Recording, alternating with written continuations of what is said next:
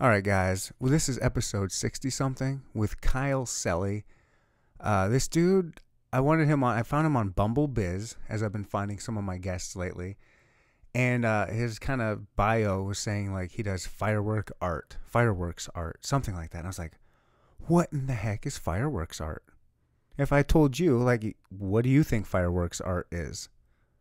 I had all different ideas, um, but I wanted to know for sure what exactly it was. And so he came on the podcast and told me. And we got some other really good stories. Hey, you guys have to listen to this whole thing. I don't think I want to spoil too much, but if you hang out for at least what was it, 45 minutes, maybe an hour, there's we get some it gets good. Um check him out. I'll tag him, follow him. His art is amazing. It's really interesting. It's cool. It's unique. He's a really smart guy, a fun dude, and I was I was just lucky to have him on here. Uh, I hope you guys enjoy this episode, and uh, don't forget to follow, like, subscribe, all that stuff you're supposed to ask for. Uh, that's it. Here we go. Uh, episode 60. I should look it up. What are we at? 64, 65? Yeah, what does it matter? You guys don't care what number it is. Here we go. Uh, boom, schlock, boom. I have to say that too, right? I don't.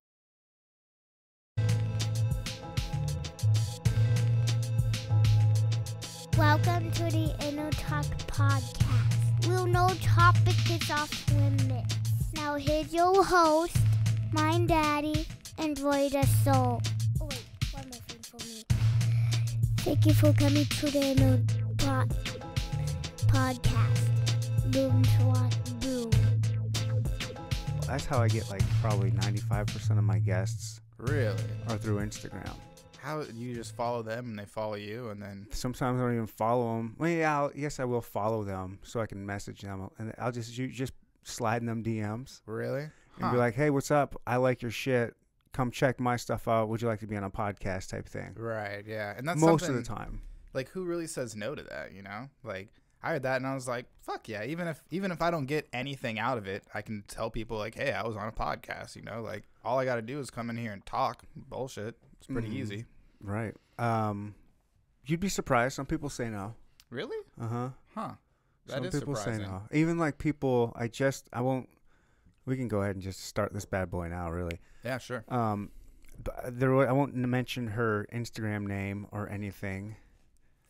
But uh, she she has a a cheese, uh, Kansas City, based Instagram page, and a lot of it has to do with cheese. It's interesting. Which is a lot. I mean, if you think about it, there's there's a niche for every little.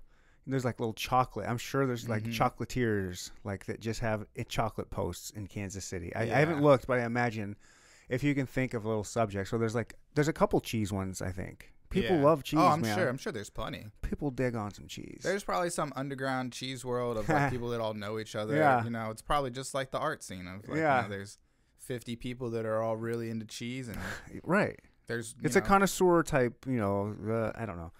But then there's also the whole let's go to a fair and get some fried cheese on everything. Yeah.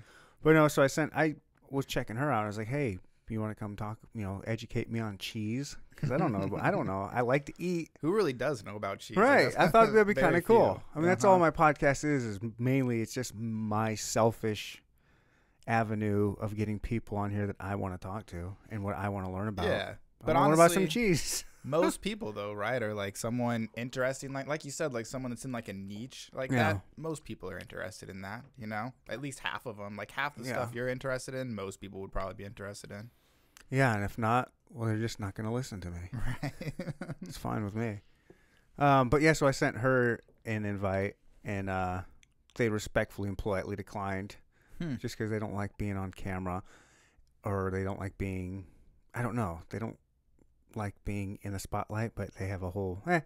Then I've had a couple people that have like big leagued me, thought they were, I don't know, too big for me. I guess, which I mean, sure, who am I? Yeah. But they kind of do it in kind of like a shitty way. Yeah. And then I've had a couple people that s- would say they would, and then they would back out last minute. Something Mm. would come up, Right. and I'd be like, "All right, well, uh, I'm, one I'm particularly thinking of is a really this would have been one of my bigger guests, like as far as numbers wise. I Mhm. don't really care about that. I'll have people on with like no followers. It's not Uh-huh. about that really.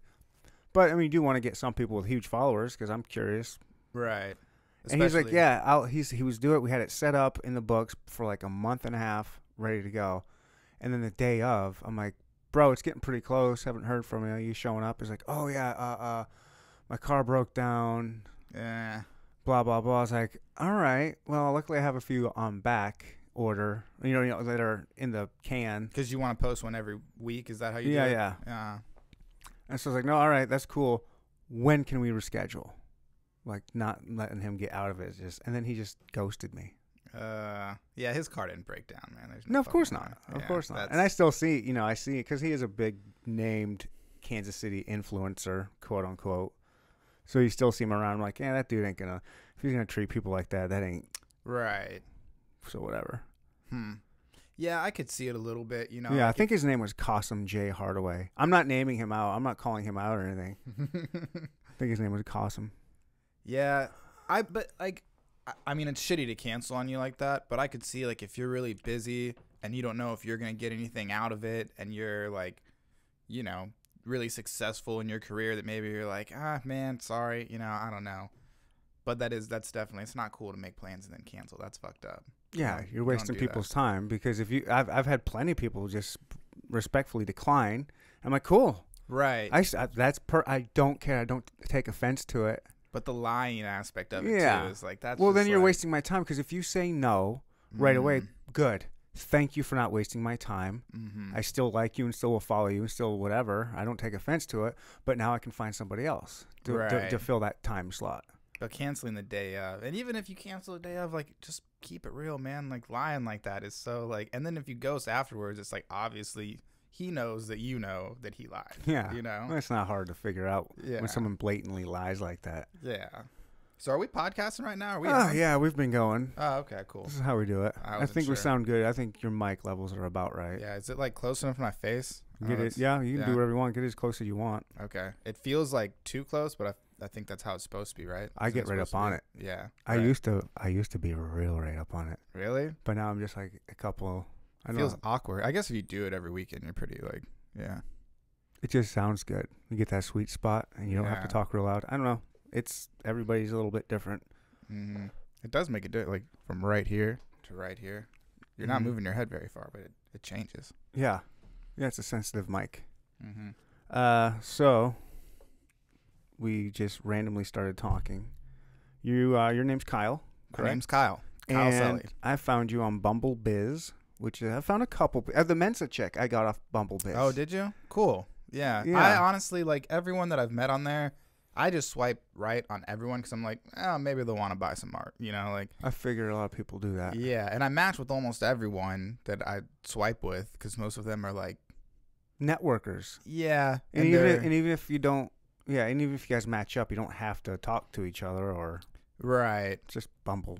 And I think most of them are kind of like more. Uh, they do you know, whatever kind of like normal job that when I'm on there as an artist, I think that a lot of people there's not a ton of artists on there, so I feel like people are more likely to be like, well, that's a little different than Mm-hmm. you know, whatever analyst or you know business person that is your run of the mill people on there. So, but honestly, like Squares and basic bitches.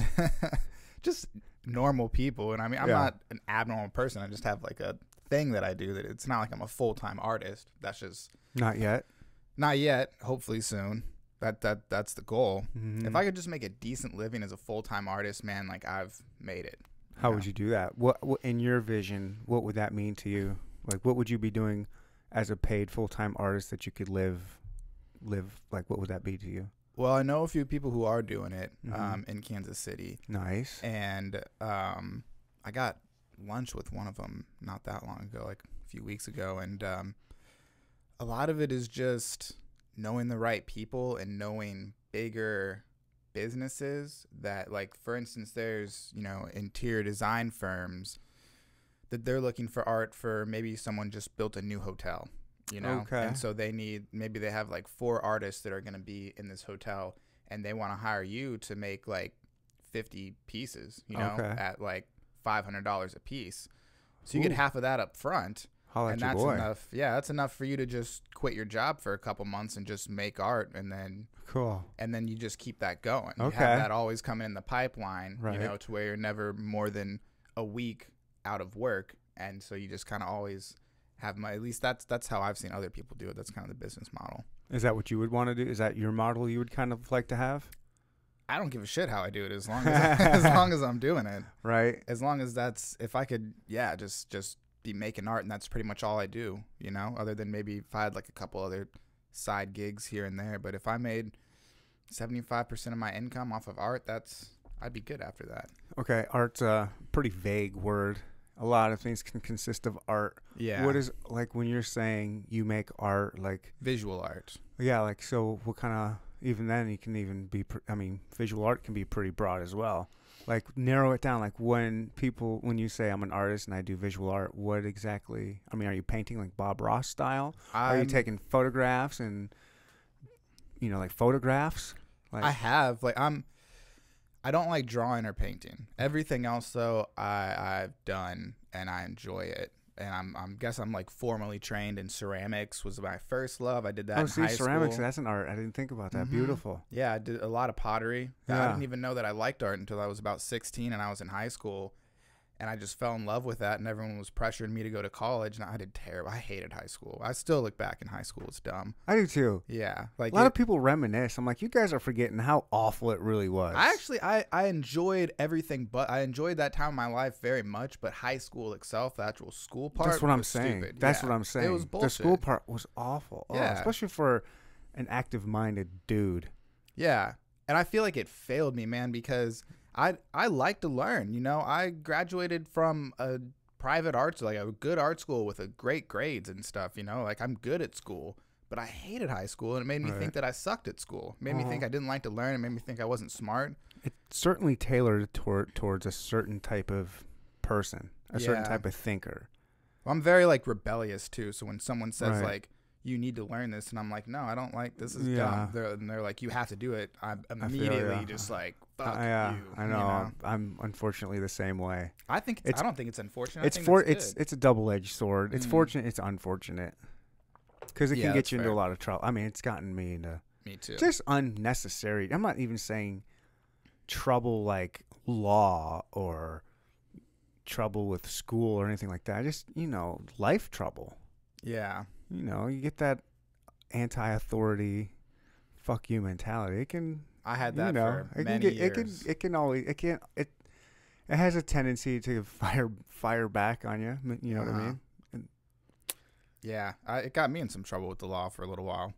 Yeah. But um, but yeah, I was uh, I was in high school. I decided to go to college for that, and I went to Johnson County Community College. And I didn't really take it seriously. I was dating a girl at the time that really wanted me to go. My parents really wanted me to go, and I was Mhm. kind of just like, fine, I'll go to community college. I'll, it's gonna cost me three hundred bucks. I'm gonna have to pay back, but whatever. I'll go to fucking college. Right. And I took like philosophy, psychology, and ceramics, and I loved all of them. And I Oh, got cool. all A's. And I was like, holy shit! I guess I like college. Like high school is dumb Right. and I I fucked around in junior college, but I made a lot of really good art. I didn't do I did okay in school. I got my associate's degree, and then I got more serious once I once I went to the art institute and I went into the sculpture department because I'd taken some sculpture classes too at JCCC. Boy, that'd be fun. That'd be fun to be good at. Yeah, well I did I did a lot of classic sculpture at JCCC, but once I started I started at KCAI, our first assignment was to make a drawing with an unusual canvas or drawing instrument. And so I did this series uh, and I used fireworks for all of them. And they all turned out really terrible except for one was like I saw like I mean it was like a test piece, but I just saw like there was something there and I just ran with that and I've pretty much been doing that since. Fireworks. Yeah, I used fireworks for all of my I, I did a I studied abroad in Australia for a semester. Oh, cool. Um, I didn't really. The fireworks are super illegal there, but other than that, I've pretty much used fireworks for all of my artwork. Since then, I've got like several different methods now. What does that mean? Fire like so. A couple people have asked me who I'm having as my guest, and I said I don't know. He I said basically I said he does some kind of artwork with fireworks. Mm-hmm. And when I said it out loud, I was like, but I don't know what that means. Like like I don't know how to explain. I go I guess he just maybe takes pictures of fireworks and then puts them as visual art on a wall or something. I go, I, don't know. I go, he's gonna have to explain it. So I've got what a lot should, of. what should I tell people? What do you tell people? Hey, what what is firework art? You know, I think that's part of what I like about it is that the process is so interesting. Like I videotape the process of it, and that's almost an art in itself. You know, that's the first thing that draws people in is watching me do it. Um, but I have a lot of different methods. I mean, I take pictures of them um, and overlay them like in Photoshop. I've done digital imagery that way. I blow up ceramics, um, and it makes creates kind of a I mean, can you pull it up on the computer? I can show you some of them. I use like smoke bombs and stuff. Yeah. and make a lot of Let colorful, me, uh, vibrant stuff. If you like, if you go to my website, I have pretty much all of it there. Because sometimes it can be, uh, it can be difficult to explain it really with that. Like, it would take me five minutes to explain it. It would take thirty seconds to just show you. Well, it's a podcast. Most people are listening. However, if we do have some people out there, That's true. I guess I don't know. Maybe though, like if you understand it, maybe it'll be easier to talk about it for the people that are listening. maybe. I mean, if it's too much trouble, you don't got to pull it up. I can, I can explain it. Oh, well, you explain it while I'm pulling it up. We'll do it at the same time. All right. So it's it's a lot of different layers, and I use different fireworks that kind of spin on the ground that leave different like residue marks. Um, and then I also use smoke bombs for color. So if you go to k y l e s e l l e y dot com, Kyle, what is it? S s e l l S E L L e y dot com. And so then if you go under fire- Whoa, that's pretty dope. Yeah, that's uh that's all that's on paper. That's all just firework residue on paper. Oh, check that out. Yeah, that's a still from uh video. Is that ceramic right That's there? ceramic, yeah. Wow. That's the digital imagery I was talking about. Holy cow. Yeah. How did that? Wow. So if you go up there to firework art and you go down to performance, hmm if you go to the first one, Let me put this on. oh cool, I can see myself. Okay, so go to where? So if you just go to the first one, that's my most recent stuff I've been doing. Crackle painting. Yeah, I just started that uh, about a week a week or two ago.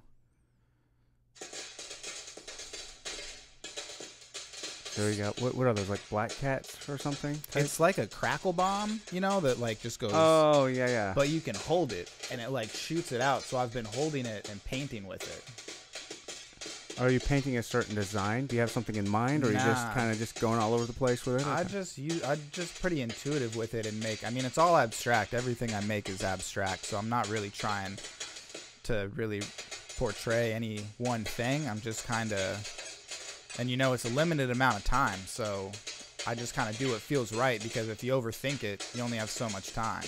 right. It's going in about forty seconds. Yeah. Wow. So that painting's not done yet, but that's what I have so Oh, far. that's cool. And then you got a bunch of other videos on here. Oh wow. Okay. Mm-hmm. So wow. How uh how did you how did you so you did you accidentally found out? You said your teacher gave you a project. I wouldn't say it was accident. It was I had to use something unusual. I've always loved fireworks since I was a kid, and I just I've always had stockpiles of them.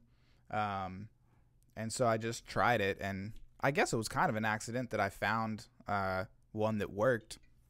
Because after that, I just kept going with it and just kept, you know, I always keep a notebook with me, and I would just ideas would pop in my head. I'd write them down. I'd try That's it. so Some work, some don't, and you know, after doing it for so many years, you Mhm. figure out what works and what doesn't, and you take something that was, you know, worked okay, and now I've perfected it to a thing that is where I want it, and there's less and less experimentation, and I have more and more control over the process. So, Where do you get your fireworks? I'm actually sponsored by Dominator Fireworks. Um, Oh, that's what your shirt is, Dominator. Mhm. Yeah, they sent me right a bunch on. of swag and like four hundred dollars worth of fireworks. But the so for like I use a lot of big blue smoke bombs. They sent me a bunch of those and a bunch of like the different ones that I use. But um, The cheap ones I go to Mike's Fireworks because they're open year round on like Tuesdays and Thursdays. So you know the Dominator sells like shipping containers full of fireworks. So if I just need like twenty bucks worth of fireworks, I'll go to Okay. Mike's Fireworks for the small stuff. So we're in Missouri here, where they they sell. You can buy them all year round here. In Riverside, yeah, Riverside's Okay. like a weird place. That I don't know if you've ever been there during Yeah. Fourth of July with all the tents everywhere. Riverside. Oh, is that by the casino? By uh Mm, It's north of the river, off of like Vivian Road, Vivian 291 maybe up there. like Vivian and Nine Highway, kinda is where Mike's Fireworks is. It's Huh. off of there. Okay. Maybe it's 291. I don't know. You get too far out of like proper Kansas City, I don't really know that much. Isn't that so funny? That's that's so funny. People, like people from Kansas City, will say they're Kansas City from Missouri, but really, once you get them outside of Kansas City, They don't know where they don't really know. They're not really Missourians Yeah. anymore. They're still they're just Kansas Cityans. It's funny. But then you get a Missourian, like a rural Missouri Missourian, and you get them into Kansas City. It's a little bit different for them too. Yeah, yeah. you can really tell. Well, they're- know like actual Missouri because everything just to get some groceries, they gotta drive like 30 minutes or whatever. you minimum know? to go to a, Walmart. Yeah. Mhm. So, yeah, I know like I 70 and I 35. Right. That's know okay. That's all right. Where are you from exactly? You said you went to Uh, Johnson County Community College, so I, I imagine you're from. I'm from, uh, well, Mm. I was born in Kansas City and then I spent most of my childhood in Olathe. Mm-hmm. And I lived in Olathe with my parents until I got my associate's degree. And then I moved to Kansas City when, ti- when I started at KCAI. Right on. So I've been living here f- since like 2015 in like the midtown ish area. Nice. It's a good spot. I love it down there. It really is. Yeah, Yeah. I miss live, it down there. I live now like over kind of by Rockhurst. But Okay. it still is. It's close enough. It's cheaper rent and it's close enough that I'm still Mhm. buy everything. Like Yep. I couldn't imagine A lot of artists live over there, right? Uh huh. Yeah, That's a good spot. Kansas City is a great artists spot, like city for artists. it really is. Yeah, for visual art, performing art, for any of the arts, Kansas City is is especially for the size of it. You know. Mhm. Yeah, and I like that because it's if I'm you know if you were in New York, it's impossible to know like all the people in the Kansas City art scene. I guess you know. Right. but in Kansas City or in the New York art scene rather Right, if you you live there. Yeah, but in Kansas City, um, you know, I don't know everyone in the art scene, but I know of most of them and I do know at least acquaintance like, you know, Yeah. a large percent of them and I like just got out of school, you Right. know? So if you stick around here for 20 years, you know, you get pretty embedded in in the scene and you can really do something with that.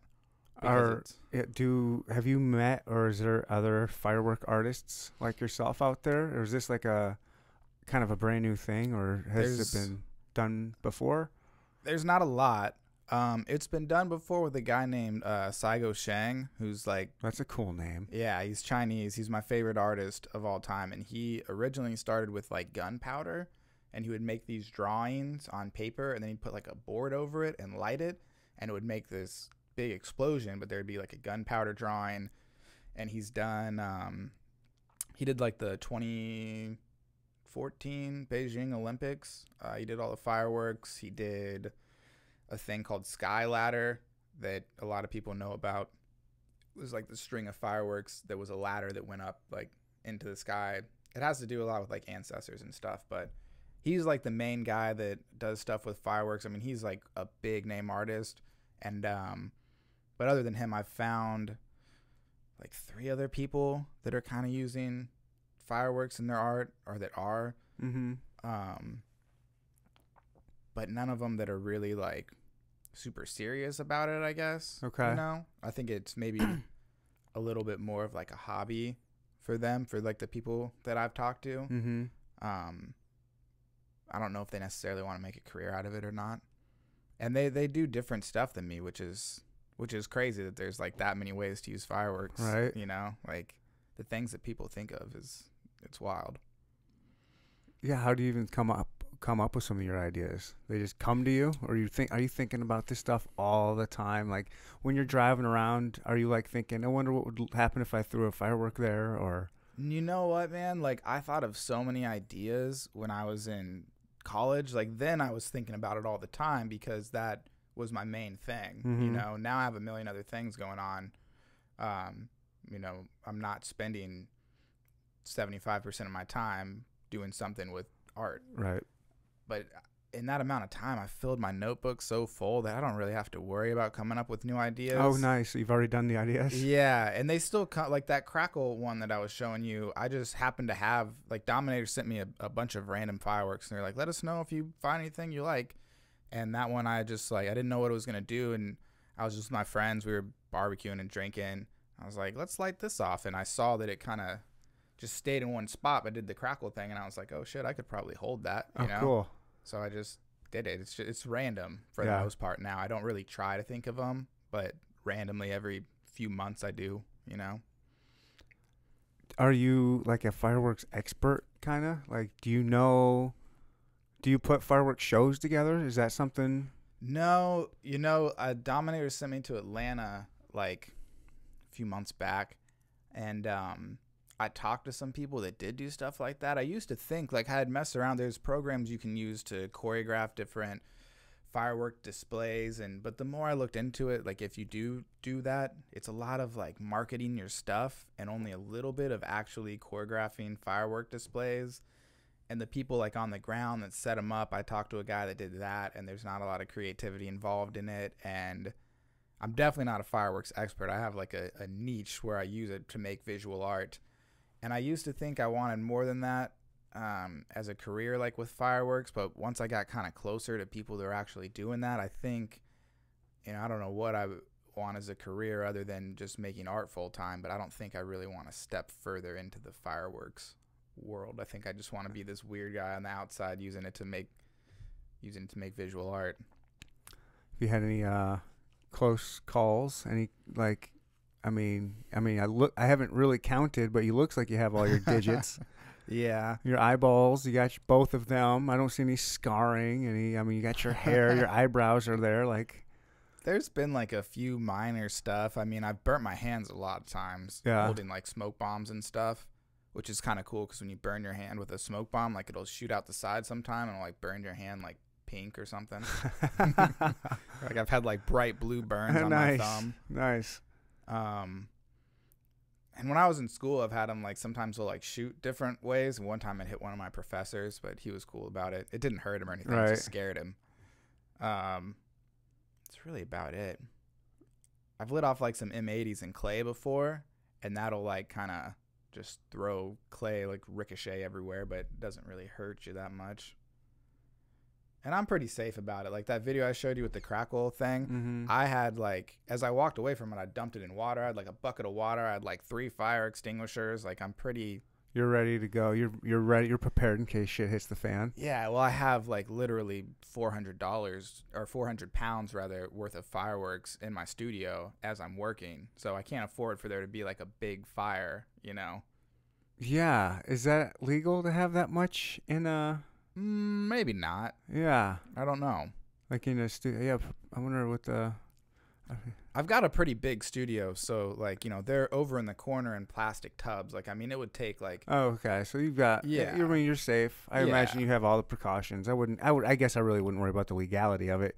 I guess I'm just thinking from an aspect of, yeah, security wise. Like, it gets so hot here, and if something were to happen, it stays really cool. My my yeah. my garage is like also my basement basically. Okay. So it's like foundation walls. Like it Right stays really cold down there. They're in plastic tubs. Like I, I've thought about it a lot, and it, it would take it would take like a full on fire. Like my place would have to like go. And even then, it's already flames. screw. Who, it might- That would just add add at least something cool to the fire. Yeah, You'd probably want that if your house burned down. may as well, right? I mean, you need some kind of silver lining. A badass four hundred dollar worth of firework yeah, I'll pull it off, or I'll like. sponsored by Dominator.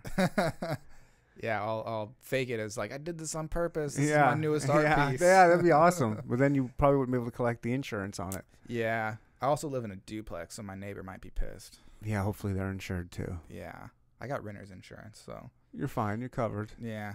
I don't worry about it that much. Oh yeah. Most of what I do really is like not dangerous stuff. Like I've dabbled, like I said, with like M80s and like the new like the crackle ones are kind of dangerous, but most of them are like so how how my I've been working for a long time, like perfecting it, is I'll paint the canvas black, and then I'll use smoke and then just stuff that moves around on the ground and changes colors and spins. You know, nothing like really dangerous. Occasionally, one of them will like zip over there, but it's, that's it. Yeah. And um, but yeah, it's uh, they end up looking very like celestial, like outer space kind of um. Yeah, that that's that's just been one way that I've been working, but I'd say that's like the most advanced. Like that's the one that I've honed and perfected the most, I guess. Okay. And I've done like giant installation ones before that are like in the corner that are like 18 foot long, you know, all the way down to ones that are like a 12 by 12. And I've been working with like four foot by five foot ones lately. So What's your favorite thing? To, do you have, do you prefer a certain style that you do, as far as like the different the pictures with the with the Photoshop or or the painting with it, if you would call it that? Yeah, Put, I would call I call them painting. I Yeah. call them firework residue paintings, even though I Yeah. don't use any paint. But What's a style? Is a type of paint? Yeah, yeah. I mean, how else do you describe it? Really, I don't you know. Like that's yeah. I mean, it's a painting motion. I, I figure paintings like that, not necessarily, uh, what whatever, ink or whatever. Yeah, it's ironic because I don't know how to paint at all. Like I'm not good. at it. Really? I don't like to do it, so I've never really learned it. You know. It's hard. Yeah, I've tried it and I, I and drawing too. You know, I took a charcoal drawing class and I just I just didn't like it. I took a painting class and I just didn't really like it. Yeah. And I was just like, well, why would I why would I pursue learning these things? Yeah, if you're not good at it, why? If it's not fun for you. It's a huge misnomer that people think that you just have this art thing or you don't. Like that's really not the case, man. Like I'm I'm pretty good at ceramics now and I can use some creativity and stuff, you know, I mean I'm blowing them up with fireworks and stuff, but That's funny. Yeah, but it took a long time to learn how to do pottery. You know, you don't. You're not just. That's a You're not just gifted at it right away. No, no, almost no one. I mean, some people learn faster than others, but Yeah. that's a skill that you learn. Just like drawing or painting is a skill that you learn, and then once you understand the fundamentals, then you bring your own kind of creativity to that. Oh, cool. It's the same as anything else, you know. I'm Right. sure with like coding or something, there's some amount of creativity in that, but you got to learn Mhm. how to code first. I'm a creative person, but I couldn't just go be a creative coder. Right. I don't know how to fucking code. Me neither. I don't know how to fucking draw, you know? Some people, I guess, take to it better than others, but I hate when people say, like, you either are just born an artist or you're not, because cause I didn't even know that I liked it till I was like 16, 17, you know? What were you like? What were you into before that? Smoking weed. Yeah. no, like sports or Uh, I played video football. games or anything. I, I was into sports until like by the end of my sophomore year of high school.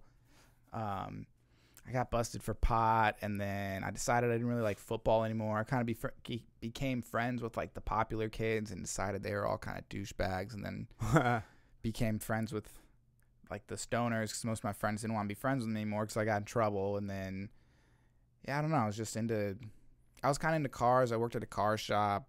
I was just into hanging out with my friends and having a good time and not taking life too seriously, I guess. And, you know, I never thought I'd be anything more than a stoner mechanic. And then I found Yeah. something that I really liked and Dude, that's cool. just went with it. Dude, not that there's anything wrong with being a stoner mechanic, but I mean, I would, I would, you know, some people want more than that.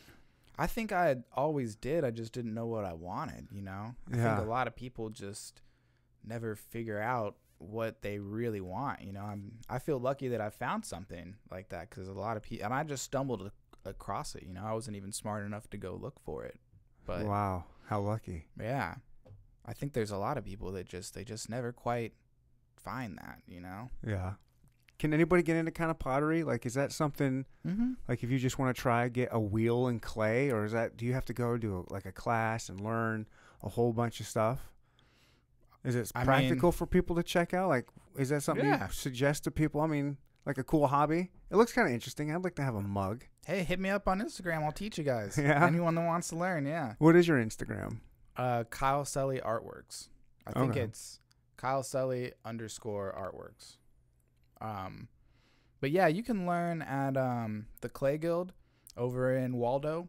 I think it costs. I think it's cheap. I think it's like fifty bucks a year, Oh wow. and you have access to the whole studio. I don't even think you have to pay for firing. and if you want really high end, you can go and they have classes there too. Um, or you can go to Belger Crane Yard. They cost thirty bucks a month uh, to fire everything and all that too.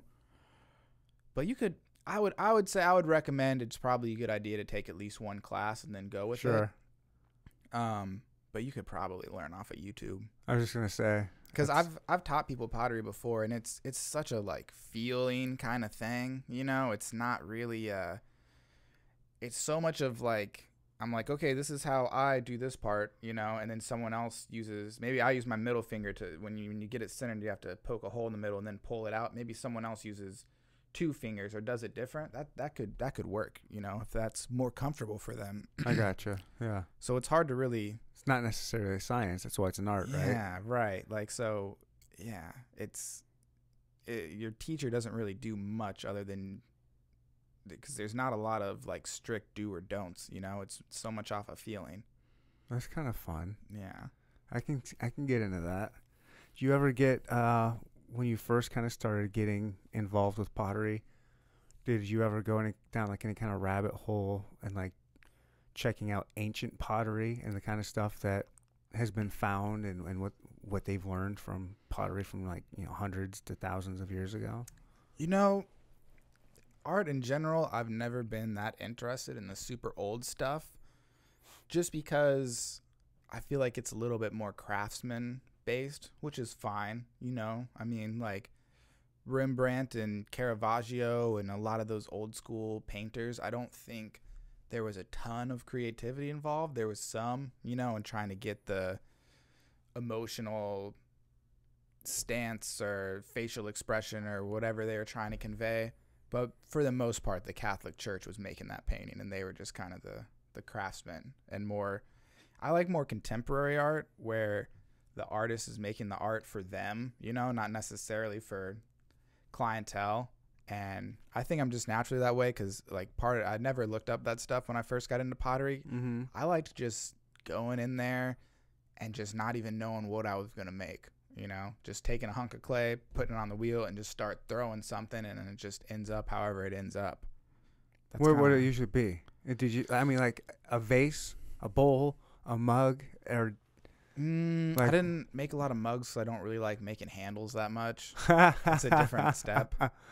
What do you mean? You have to make a mug and then you have to make a handle separately Yeah, without a wheel, probably. yeah, yeah. And you don't like that? Uh, I just like just throw- I just like it's like uh it's one of those things that it gets so delicate, you know, there's parts where I have to like hold my breath kind of when I'm doing it. It's like um Because you're getting it so thin, or what? yeah, when you get it really thin it gets really delicate. Right? Is that like uh like a, a a master pottery? What would you call it? Is that a, is that a word? Pottery man? What? Potter. Ma- okay, there we go. Yeah, master, pot. potter. Would is a master potter really pride themselves on like how thin they can get a lip Mhm. without it snapping or something? Mhm. Yeah, for sure. And, Yeah. Like, uh, lids. You have to very carefully measure lids and pottery. I didn't think about lids. hmm It shrinks too. Like when you have it wet and you set it aside, um, it shrinks. I think like fifteen percent as the moisture leaves it. So you have to make the lid with the clay that has, you know, roughly the same amount of moisture. You got to make it at the same time, measure it to fit, but you can't take it off and actually fit it in there to check because it'll mess it up if you touch it while it's wet. So it's all measurements and all getting it like just perfect, and you got to wait till it dries to see if it actually fits. And maybe it's a little bit too big, and you got to sand it, and it. You can get super technical with it, and I've just never been that interested in getting, being like a master potter. You know, I just like to have fun with it. Mm-hmm. Because again, I think a master potter is more of a craftsman, and you can be super creative with that. But to get to the level to where you're a master potter, that's a craft, you mm, know. Okay. Which nothing's wrong with that. I'm just not myself like as interested in that aspect of it. I mean, I, I'm a pretty good potter, and I'm good with that. I don't need to be, I don't need to be a great potter, you know. Yeah. What do you like to make?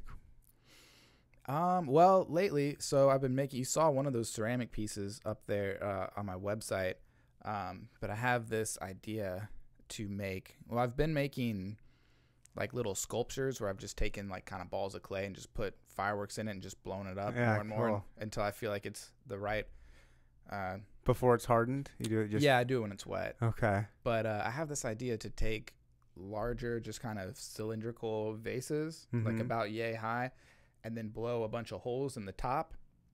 Not a bunch, maybe like three, four, or five, somewhere in there. And then I want to put vined plants in the bottom so that as it grows, it'll kind of like start to crawl out of all those holes. Oh, that's cool. Yeah. And so I think I'd like to I'm waiting until um I haven't done a ton of ceramics lately because I can do that with the garage door closed. When I use a lot of smoke and stuff like that, I got to keep the door open. Mm-hmm.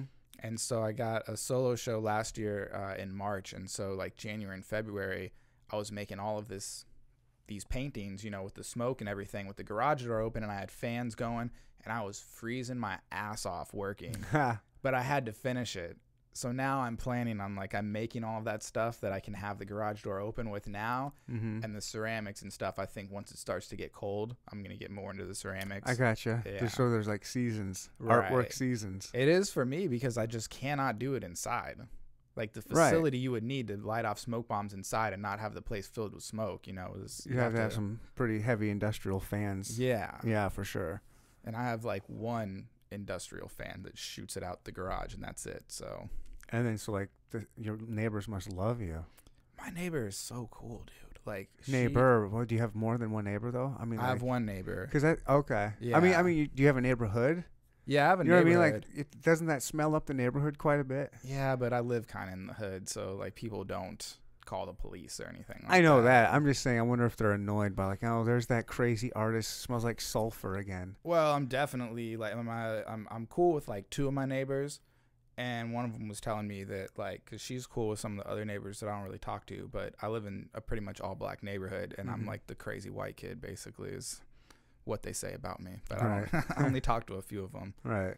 but I haven't had any real complaints. So, and it it doesn't really smell up the whole neighborhood. It smells up my house Yeah. and probably my neighbors a little bit, but she never says anything. Well, that's cool. One time, this this really happened. One time at like one o'clock in the morning, I'd been out with my friends. I'd been drinking a little bit.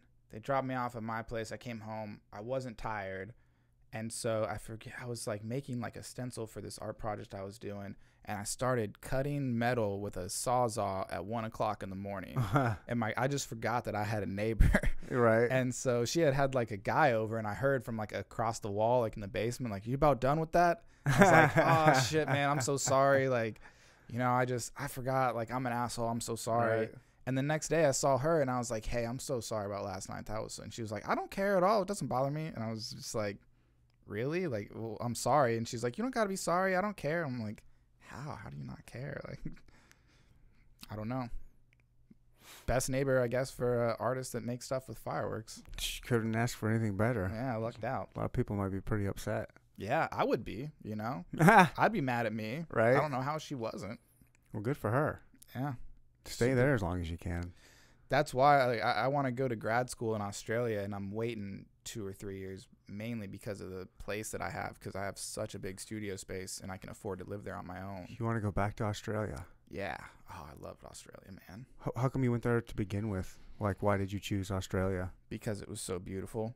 Honestly, um, Just one of those places you've always wanted to go and then took advantage of it, or what? Yeah, well, like so, KCAI has deals with uh, other schools, uh, international schools, and so Australia was one of them. So basically, I had like six or seven different schools to choose from, Mm-hmm. and it, it's in. Uh, are, are you familiar with Tasmania? Uh, not. I mean, It's like not a whole lot. No, it's an, that's an island, right? yeah, it's off of. So I actually have it tattooed right Oh, here. dope. So Yeah, that's that. like if this was Tasmania, Australia would probably be like about this big. Like, Okay. It's a it's an island off of Australia that's not you know it's much bigger than Hawaii, but it's not like huge. mm-hmm. And um, anyway, it was just so goddamn beautiful. I picked there, and it ended up working out because that school, the school I went to, was like wasn't a terrible school, it was okay, but the workload compared to KCAI was like nothing. Like I worked half as hard probably as I did at KCAI, and I got a 4.0 there. And so it was just like, and I didn't have a worker's permit, so it was just like a vacation almost. Really? Yeah, dude, it was like the best. What'd you do? What'd you get into there? A lot of road trips. I Road have- trips huh? on the island. How big? I mean, I mean, it takes five hours to drive from south, uh, the south side where I was living in Hobart to the north side of the island. And where I was living in Hobart, I think there's like a quarter million people there. okay. So it's like half the size of Kansas City, and it's like the only city there. Everything else is just you know little hillbilly towns and stuff. What are the people like? Are they white, Aboriginal? No, they're all white people. They're they're just like us, dude. There was like such minimal amount of culture shock there. Like they were all like On yeah, the on Tasmania Island? yeah. I mean, in Or Australia are in they- general, they they watch our TV shows. Like they knew more about American culture than I do. They were like, "Did you hear Drake's dating this person?" I'm like, "Oh, "You listen to Drake?" And they're like, "Yeah." Like, have you seen this TV show? I'm talking like the rural people. oh, I didn't talk like- to them. No, Nah, I just, I'm, I want to know what the rural Tasmania Island people are like. Or Tas- what is it? Tasmanian Island? Yeah, well, Tasmania is known Just for having them, and they're basically like white trash. You know, like it's not like here where you have like ghetto neighborhoods and stuff like that. I mean, Mhm. maybe you do in like Melbourne and Sydney, you probably do, but there, you know, in the small like white trash trailer parks and stuff, they call them bogans, and I'd seen a few of them, but they basically wear like their go-to is like basketball shorts and like wife beaters. Perfect. Like flip flops. Perfect. Yeah. That sounds like a bogan to me. Yeah. They call them bogans. They're, uh, yeah. I sat next to a drunk one at an Australian football game. Um, and yeah, I don't know. It's just like a super right trash person, basically. Yeah. Do they have like a? Do they have their own southern accent? Like Nah, they sound. I guess maybe they just have like a little bit of a thicker Australian accent. Okay. You know, they just sound a little extra Australian than the rest of the Australians. Right. that's interesting. I never thought about rural rednecks in other countries Mm-hmm. Yeah, it's fighting uh, kangaroos and shooting Tasmanian devils. yeah. It's like uh, I know I have some friends from England, and I know the ghetto people there. They're they're mostly white dudes, and they wear like track pants, and like uh, I guess yeah, I guess they dress like Italians in New York, like the Okay. ghetto Italians in New York. I was thinking Russians, but yeah. Oh yeah, maybe yeah, that too. Yeah. probably that. Whatever stereotype you prefer, but Yeah. yeah, that's I guess that's what it is in in England. Yeah. They dress like Russians and Italians in New York. Probably a lot of Russians there though Yeah, in England. probably. I don't know. I of the want to go. To Russia? No, to No, I know. and fuck Russia, dude. It's cold as hell. Yeah. Who wants to go Putin's to Russia? scary. Yeah, yeah, yeah. No one wants to go to Russia. So you want to go back to Australia? Same. You want to go that same back to the island, or do you want to go to Australia proper? I don't think I want to go to that island because I I want to at least give it my best shot to like be as rich and famous as I possibly can off of art. And that's just never going to happen unless I move. I want to go to Melbourne. Um, there's a big school there called the Victorian uh, College of the Arts. And I just feel like I got to at least give, you know, if I go to grad school there, I'm then kind of embedded in the art scene there. So if grad school takes two years and then I take another, you know, four to five after that, I want to give it at least a a shot, you know, to see if I can kind of make it in that bigger art scene. Okay. And and you know, if I don't necessarily make it big there and then I move to Brisbane or I move back to Tasmania and like I said ultimately like if I just make, you know, a decent living $60,000 a year off of making art, I will be I can die happy. You want to be an Australian? Do you want to be? Yeah, I want to live in Australia. Yeah. So beautiful there, man. That's what you want to do. Like, just finally, you just want to peace out America and just be an expat and, and Yeah. take over Australia. I just you're an Australian, huh? Well, for I dig one, it. That's cool. Why yeah. not? Why not? everyone lives on the beach. I fucking love. I've always wanted to live on the beach. Um, Is I it expensive to live out there? No, because well, kinda. I did okay when I was there because the exchange rate is like one to one and a half. Mm-hmm. So I went over there with like a couple grand, and I had like thirty five hundred dollars or something, you know, to last me the whole time there. So I had plenty of money. Um, so I guess it depends. If you go over there with a decent amount of U.S. dollars, Mm-hmm. it's not that bad, and um, stuff costs a little bit more there, but you get paid a little bit more, and like the benefits once you're a citizen. Like I had I had friends there. Um, one of them I went to art school with, and then her boyfriend. They lived together, and he was in music school, and they got paid by the government to go to school. Oh, nice. So like they, you know, could afford to live in a cheap place and just eat cheap and get by, and they didn't have to have jobs, which is crazy. And it's like universal health care, and Mm-hmm. there's benefits of being a citizen there. Right. Oh, for sure. Yeah. Well, that's cool. Yeah. And everyone's interested in you because you're American and they heavily follow American culture. So, Are you like uh, a sexy foreigner? Because you got like a, like, you know what I mean? Because you're different. You got an accent, like an American accent, must go a long way. Look what we do to an Australian accent over here. Mm-hmm. You can get a chick over here that's like a, a hard six, yeah, but if and she's- but if she's got that thick Australian accent, it's like, dang, that girl's a ten. yeah, I would say yeah, probably. I mean, that's probably true for like almost anywhere, right? If Right. you got a, if you're got the foreign accent, Yeah. like, it helps. And they speak English, so Mm-hmm. That's the other. that's the trick. That's the trick. Yeah, that's what's so dope about it though is Mhm. it's like on the other side of the planet, but it's not that much different than here. But also when you go there, you know, there's people from there's lots of uh, Indian people there because India's not that far away. Uh, I met people from all over the the world there because in the in Southeast Asia, a lot of those countries like Malaysia, India, Indonesia, if you're born with the luxury of getting a higher education, you almost never do it in your home country. You go somewhere else, like Australia. So they have a lot of international students. So you got a lot of people from all over the world because people will come there, go to school there, and then they end up staying. Yeah, because it's so beautiful there. hmm Even though everything can kill you.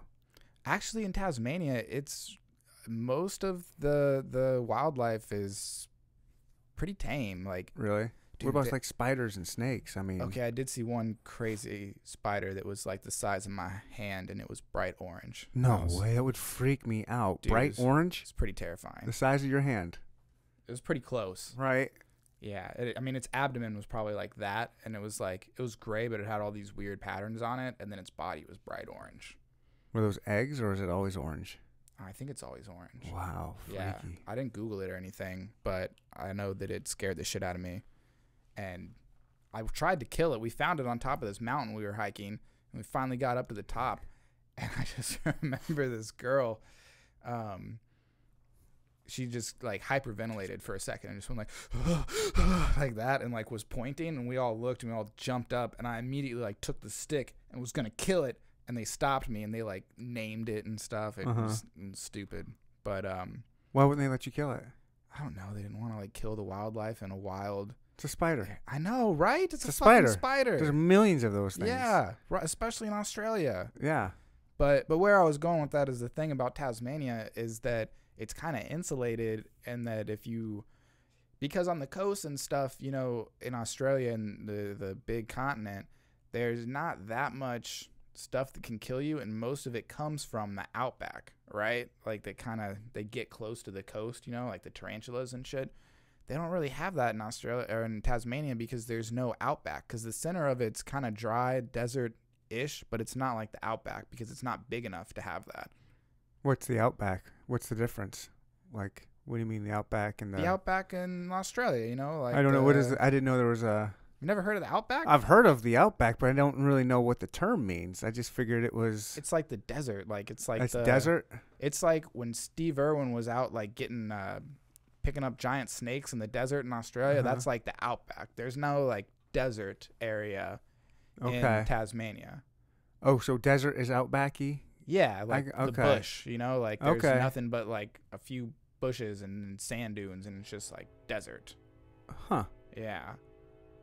But um I guess I don't know a whole lot about Australia and it's like I don't know regions and what they're like. Do I have didn't mountains? either. I mean, you you said that you were mountain climbing or on top of a mountain like have- well, it was a small mountain, but there is a really big mountain in the center of Tasmania. Mhm. and that area is like dry, but it's not desertish. So basically, like it never gets deserty enough for there to be very many dangerous animals. Like Okay. most of them are pretty. Like there were these. Uh, there's possums there, but they don't look like our possums. Oh, really? They're They- different. They look more like monkeys, man. Like it's weird.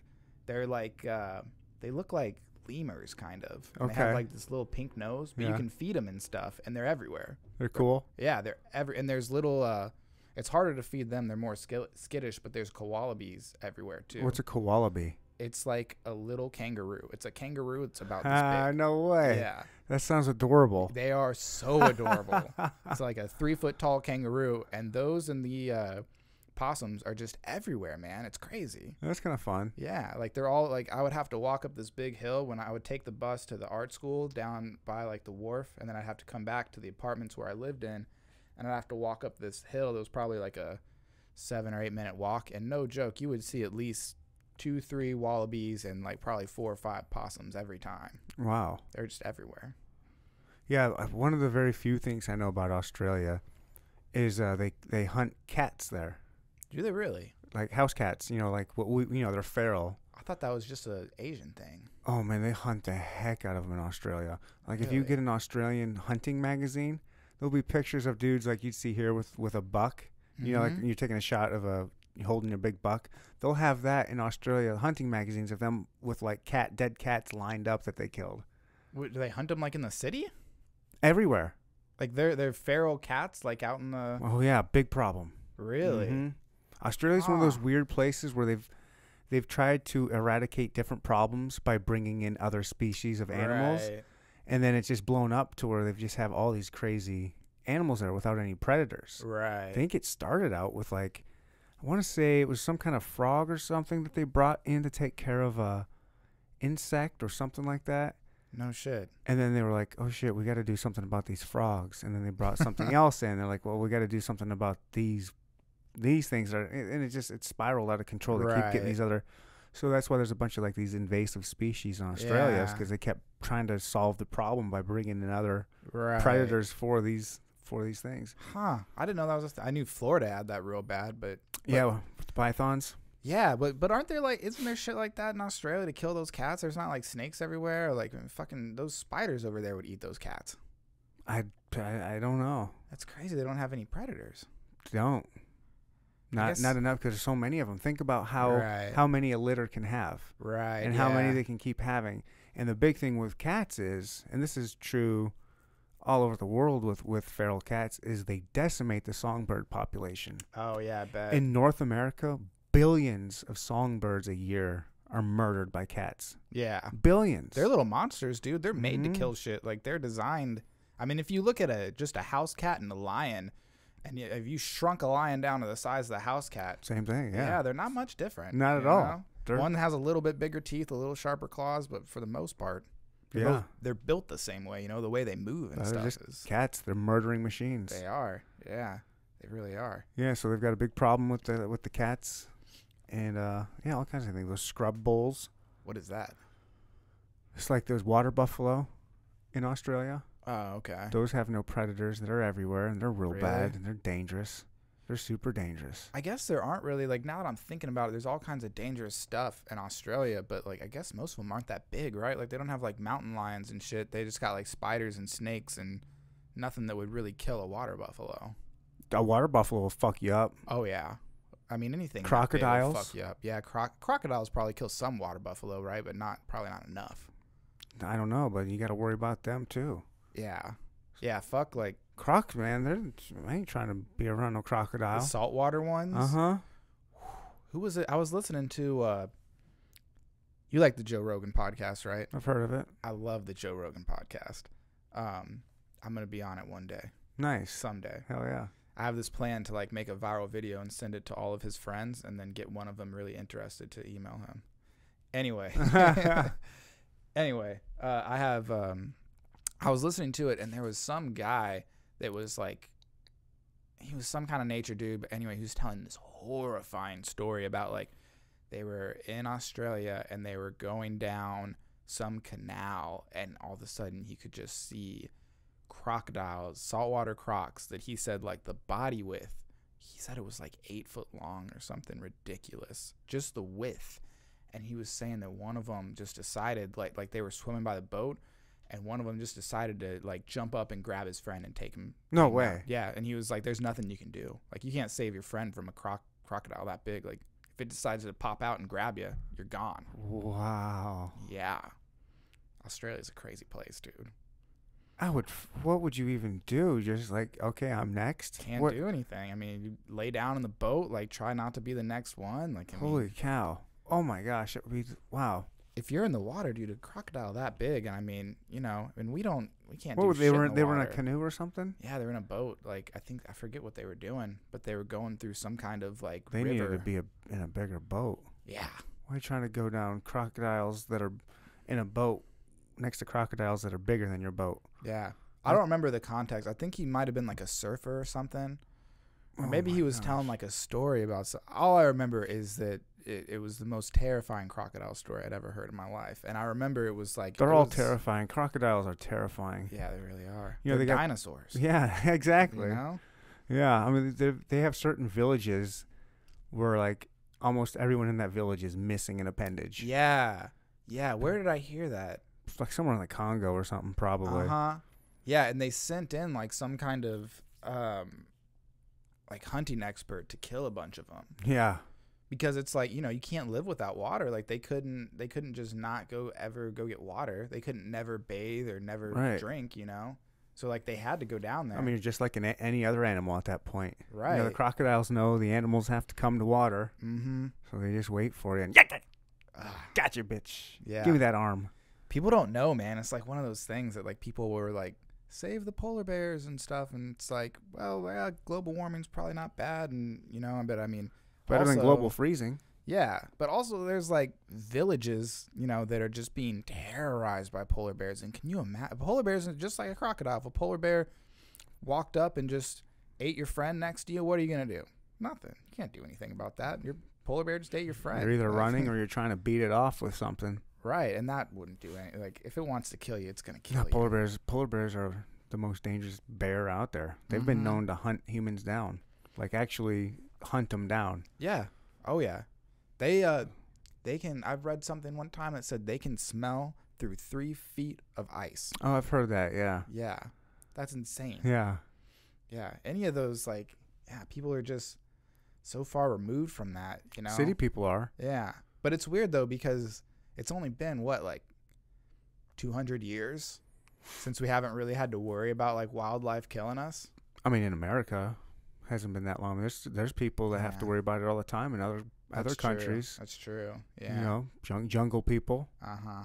They got to worry about that stuff. Oh, you- the Amazon's one of the scariest ones. Yeah, exactly. They got crazy shit in there. Mm-hmm. Big cats.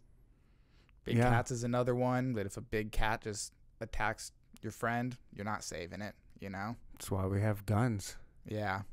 Bows and arrows, and whatever else. Yeah, we're just little meat sticks walking around, ready to be gobbled up by wh- whatever wants us. Yeah, we, We got, weren't designed Yeah. to be out in the wild hmm at all. Nah, I mean we got We're designed to have houses. yeah. well, we're designed to like work in teams, right, and Yeah. build weapons and stuff to fight them off. But if you take that away from us, then yeah, we're just meat sticks walking around. To a couple of Slim Jims just walking around waiting to get gobbled up by a big cat. yep. Yeah.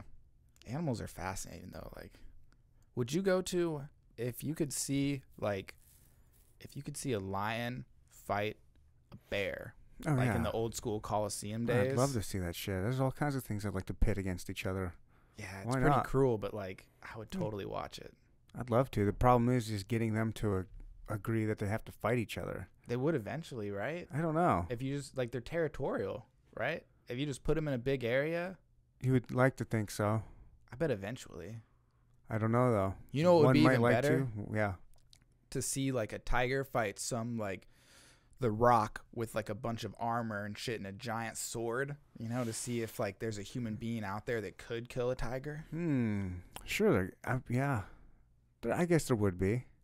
If we had a bitch tiger and a badass dude, you could get the right combination. Yeah, you'd have to have. But are there Depends on what the weapon. If you could choose your own weapon, but you'd have to have limitations. Like, I guess you couldn't have a projectile type Yeah, it'd have to be like hand to hand combat. spear, knife, machete.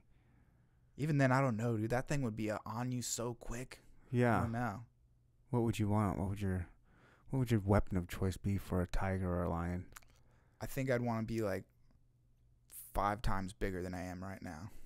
You got to take it head on head, head on head on, I think I would have a big. I'd have my arm, my left arm, wrapped with like a big old piece of leather, and then in my right arm, I'd have like a maybe like a nine inch dagger. You know what I mean? And I'm just like, all right, I'm letting him come at me, and I'm letting him grab my big leather wrapped arm, and while he's on that, I'm jabbing him with the knife. Hey, that could work. So yeah. let him grab you, let him get you, and he thinks he's got you. Then yeah, uh, uh. Yeah, you got. You'd have to get him in the neck, right? yeah, yeah. But that's why you got him right here. He's he's biting you right there, and you can just get him real quick with yeah. a couple. I think that's the move. That would probably be good for like someone like our size, like normal sized people. you Any know? size. I think The Rock would have. You think so? What was he? What's he gonna do? But if Um, you can carry like a really big sword and use that thing quickly, you know, like if you're that strong, like why not? because it's too slow. If you miss, or if you just, that's not gonna kill it the first time. I guess that's true. You have to be a super sword expert. You have to be a craftsman. full circle. yep. Yeah, I don't know. That's probably that's probably a good point because that, that that way you can let it get like right. You can get right up on its neck, and you got a second to do it. Mm-hmm. Yeah, And he thinks he's got you, but he just has your uh, leather bounded arm. yeah. But what if you what if you stick your arm out like that, and he just goes right over that shit and grabs your face? Then you're fucked. You well, you got a hard skull. It's gonna take him a quick minute to get through it, and you've still got to keep your wits about you and still get a couple jabs in there. You just get a couple jabs. I don't even know if you'd have to try to keep your whips about you because I think adrenaline would be pumping so hard, you know, that you would just be fully in the moment. Yep.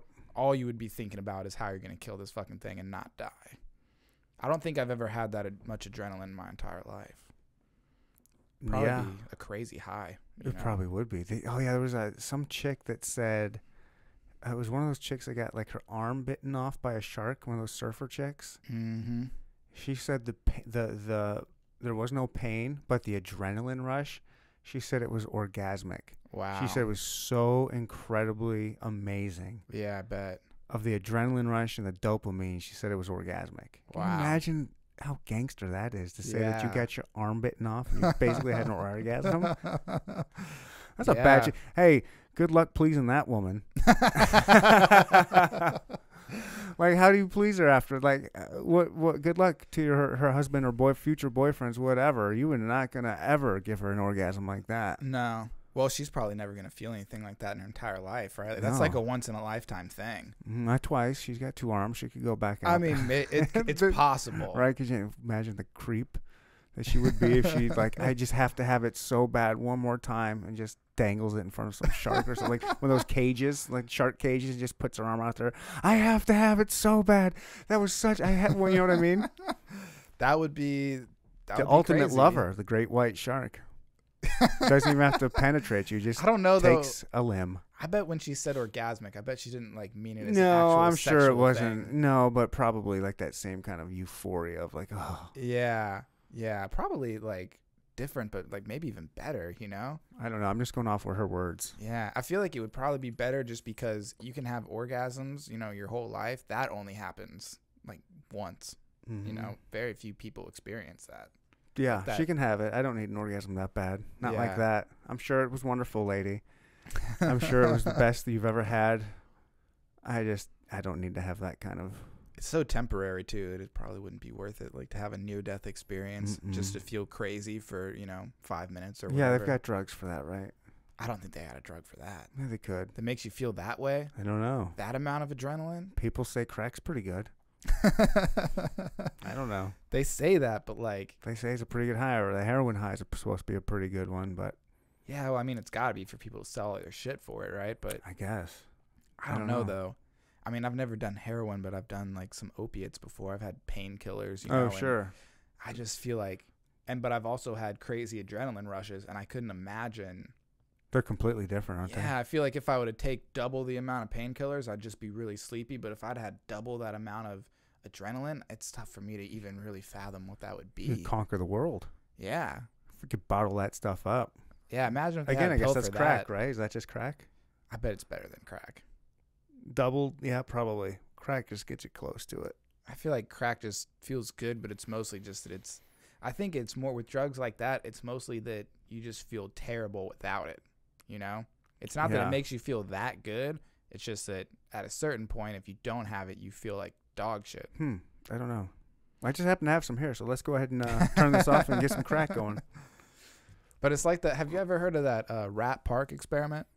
Yeah, Yeah, that's really interesting. Like how they Mhm. they yeah they. just altered their environment. hmm I think that's what it is for a lot of people that are hooked on drugs. Is they just have a They're in the wrong environment. yeah they got a shitty life. You know, no one sure. starts smoking crack if everything's going well. Right? I mean, it's rare. Yeah, I don't know. It depends. I think there's a lot of people that just fall into it because they want to experiment. Maybe things are going good. Yeah. Maybe not great. I don't know. Well, that happens, I think, when you get like the small town where everyone's doing meth, you know? Fucking 80% of the people you know are doing meth, and you're probably going to do meth. Probably going to at least try it. Ugh. Maybe you'll get hooked, maybe you won't. Math, that's a gross one too. Do they have that on the do the bangos? God, what, what are they called? The Hmm? Australian rednecks? Oh, I'm sure they do What- meth. They got to, right? Probably.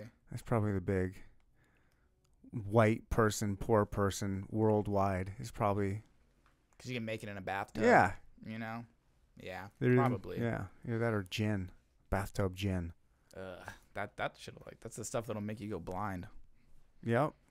I don't know those those moonshiners. They got that shit down. Those crazy ass rednecks that, Yeah. that can't read or write. But boy, can they make some mean moonshine, and you can trust it. They've been doing it for generations, Yeah, man. they got that down. You ever had some like good Missouri? I've had. Uh, you gotta say Missouri. Some Missouri moonshine. I have a friend um, that lives in Arkansas, and she's brought some up before. Ozark, some, Ozark moonshine. Yeah, They're pretty good. Uh, it is good, and what's crazy is that it tastes good. yeah, that's what I'm saying. They have like the. I'm sure you've had the apple pie. Yep, it's That's- so like it's just straight poison. Like, how do they make it taste good? I don't know. Because I've had Everclear too, and that tastes like gasoline. Ga- you know? Oh yeah, you can't do that. and it'll it won't get you. It'll get you almost as drunk, but still, like they make moonshine. It's Moonshine is so good. It is good. I don't know how they do it. I don't either. Probably we probably don't want to know really. You know. Yeah, rednecks, if you're out there, hit me up on Instagram and send me some free moonshine, please. Would you have a moonshiner on? I would have a moonshiner on. I would Really? love to have a moonshiner on. See, but that's you know. I should get one on. I'm gonna find me a moonshiner. I'm Putting that out there, good idea. I'm always looking for guest ideas. Moonshiner would be dope. But do you want to have? But would they want to have like their illegal business broadcasted? I will just not have the camera on them. I actually have. Uh, I've talked to. I I ran into uh, a drug dealer downtown, and I brought it up to him. I was like, "Hey, man, I have a podcast. I would love to have. I'd like to be in the side of the mind of a drug dealer." Yeah. And I said, "I won't have you on camera or anything like that." And he's like, "Yeah, let me think about it. I might do that." So Huh. you know, I think I think it'd be kind of interesting to see what a. I don't know how big of a. I don't know. You just see what a Kansas City drug dealer's life would be like. That's you know I've actually thought about that because I could tell you some crazy stories, man. And I've thought about that like with my scheme to get on Joe Rogan. Is that's Mhm. like part of it? Is like I used to be into some illegal stuff, and I could tell you some fucking bananas stories. right. But then also I'm trying to promote myself as an artist, so obviously I have to like say my name and like all of that kind of stuff. Right. So I've been wondering about that, like leading up to this podcast. Like, is it worth it to tell these fucking wild stories that would make for a great podcast? But what if I get like a good job in a month from now, and then someone hears this podcast and is like, "Oh, I don't really know about all that." Well, then you have a lawsuit on your hands, my brother. You think so? Shit, yeah, they can't just go back and be like, "Hey, this guy said this stuff three X amount of months ago. Let's fire him Yeah, I guess for that's what? true. On what? For what term? Like, What if it's before they hire me though? That's what I'm saying. They they should have done their due diligence then and figure this shit out beforehand. Otherwise, it's already out there and they hired you. Can't fire you now. This was already out there months ago. If they didn't find out then, they weren't worried about it then. They should be worried about it now. Yeah, but I'm looking for a job right now though. Do you think if someone Google's Kyle Selley, do you think this podcast would come up? Probably. Really? They'd have. I mean, at some point. I mean, it depends on how deep they. I don't know. I assume they would find it somehow at, whenever it goes out. I mean, How deep are we into the podcast right now? I don't know, an hour and a half or so. Who knows? They probably wouldn't listen that far in, right? I wouldn't think so. Very few people do. You want to Probably hear? three people. You want to hear a crazy story then? Always. I have a lot of crazy stories, but this one is like hands down the craziest story. Really? Yeah. So like back in the day, How old are you right now? I'm 26. Okay. So like I probably until I started at KCI, until I went to Tasmania, Mhm. I used to sell a lot of drugs and just do reckless shit. What kind of drugs? Mostly pot, because Okay. back then, that was right when. Uh, so I won like twelve hundred dollars in this art competition, Oh, nice. and that was like the same year that they legalized it in Denver or in um, Colorado. Okay. So I had all this money. So and I- I got this plug in Denver. So I basically drive out there, buy you know the same amount of like double the amount of pot um, that I could get here for the same price and Right. drive it back. And dude, the money that you could make at that time, like now the prices have dropped, but at the time the prices were high and the prices there were so low, it's since balanced out. But for Mhm. a, a period of about three or four years, you could make as much money selling pot as you could selling cocaine. You know, if you were willing to drive across the border. It's very sketchy now. I don't recommend it. But for the at, when at first they didn't know what the fuck to do about it. Anyway, um, so I was doing that. I was selling a lot of pot. I was hanging out with not good people. They did a lot of pills and sold a lot of pills and stuff. And so um, I would occasionally, you know, they'd be like, "Hey, Kyle, can I get some weed?" And you're like, "Oh yeah, you know, you're short five bucks." And they'd be like, "Here's five pills that are all worth like three bucks each." And I'm Mhm. like, "All right, whatever."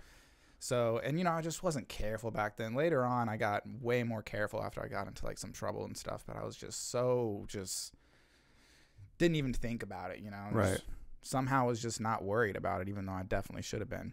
So I was riding around with all this stuff in my car. Um, I was working at Best Buy at the time, and they fired me over some bullshit. Uh, so I went up to it, and I worked in car audio at the time. And we got like seventy five percent off of Kicker car audio. Oh wow. Yeah. Dang.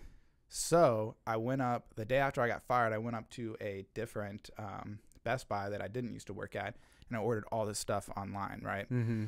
As I was leaving, I realized I needed an SD card for. Like, I was taking like a photography cla- class or something at the time. So I take that SD card, and I just decided I'm gonna steal it. Right, because I was like, "Fuck Best Buy." like it was like you know eight bucks. I Right, could right. afford it, but I was like, "Fuck Best Right, Buy." right. So I just take it, right? Go over, look at the guitars. All of a sudden, I see like the employees and stuff. I'm like looking around me, and I'm like, okay, this something's up. Like they know, you know, because they were like kind of like watching me and like talking on their walkie-talkie and like walking away and like coming close, and then wa- and I was just like, this isn't normal. So I go to leave. They're like lined up at the door. It's like a barricade. so it was so awkward because I just go by. Just regular all of them. store employees. Yeah, just the employees were like lined up at the door, and I was like, "Oh, this is awkward." So I just kind of walked by them. They call the cops. I run over to Walmart across the street. I'm like running around through Walmart. I see a cop. I'm like running over there. I see another cop, and then I see like the security guy from Best Buy coming this way, and like two cops coming this way. And so I like run outside of the home and garden area, and there's another cop car there. And I was like, "All right, I'm fucked." So I get busted. Over They- an SD card. it's theft, man. It's petty theft. Eight dollars It was in. It or was whatever. in, An SD card, maybe twenty bucks. Whatever It was in Overland Park. Yeah. So Jeez. they take that shit. See, they got they got nothing else to do in Overland Park. They were Uh-huh. probably excited, you know, right. like oh, someone broke the law and it's not a traffic violation. Uh-huh. So anyway, they take me to like they have like a holding room straight up in Best Buy, and so they take me there. You know, they're like, "You stole this," and it's like, "Yeah, I'm sorry." You know, it's pretty much all over. It's just petty theft. It's not really that big of a deal. Right. Then they say, "Can we search your car?" And I was like, ah, "I'd rather you not. You know, I got some shit to do. I don't really want you to search my car." And they're like, "Okay." So one of them goes out there because he was like, "We need to get the VIN number from your car." And I'm like, "Okay." So he goes out there, and I hear on the other guy's radio, he's like, "I see a grinder. I'm gonna search the car." I was like, "You can't do that. That's illegal." And it and it was, but um, they they just did it, and dude, they found like seven or eight different pills. There was like a felony each. They found a big thing like that used to hold like it had like three ounces of weed in it, but it only had like a little bit at the bottom. Mhm. They found like three grand in cash. They found a pipe that had been used, and then they didn't find. I hope they're listening to this podcast because they didn't find. I had a big thing of Kool Aid. The top was filled with Kool Aid, but the bottom was hollowed out, like you could unscrew it. And had like a bunch of acid and then a scale in there that had like residue all over it. Oh shit. They didn't find that shit though. So they come back in. They have all this paraphernalia on me and like all this stuff. And so I did really good on my feet. I lied and I told them like the money was from like um, I told them I had like won an art competition and just got my tax return back. And they were like, "Well, you just were you selling weed at JCCC?" I'm like, "No, no, no. I don't sell weed. My friend just gave me like this big thing when I was totally like just selling weed at JCCC." and um, I told him, yeah, I told him the pills. I think yeah, I told him I told him that I got it uh, from a tat. I just made this up on the spot. I him wouldn't have told him shit. I'd be like, you can talk to my lawyer. Well, this was the thing was they were like trying really hard to get me to snitch, and I was like, no, I'm not going to snitch. Were these the cops? These were the cops. They were like really trying to get me to snitch on the pills. Mm-hmm. So then I decided that I really didn't want to go to jail because they were saying they were going to let me go. So, and this was a, a terrible idea. I found out later. Mm-hmm. But I snitched, but I gave them all fake information. So I Mhm. just like started making stuff up. I told them I got it like at this tattoo parlor from like this guy and this guy, or like made up names. Like it was all bullshit. And so they're like, okay, like they believed me and they let me go with this giant ticket. So a couple of days later, luckily, my mom worked in the lingerie department at a store I won't name. And then another lady that she was friends with, her husband happened to do, um, he he was a lawyer and he specialized in people bringing stuff across borders, like state borders or country borders or whatever. Okay. So he met with me. He was a nice guy. Um, I owe him a lot. Um, but he was like, you know, he was confident. He was like, you're not going to go down for anything that they found. That'll all get thrown out because the grinder was an all black grinder.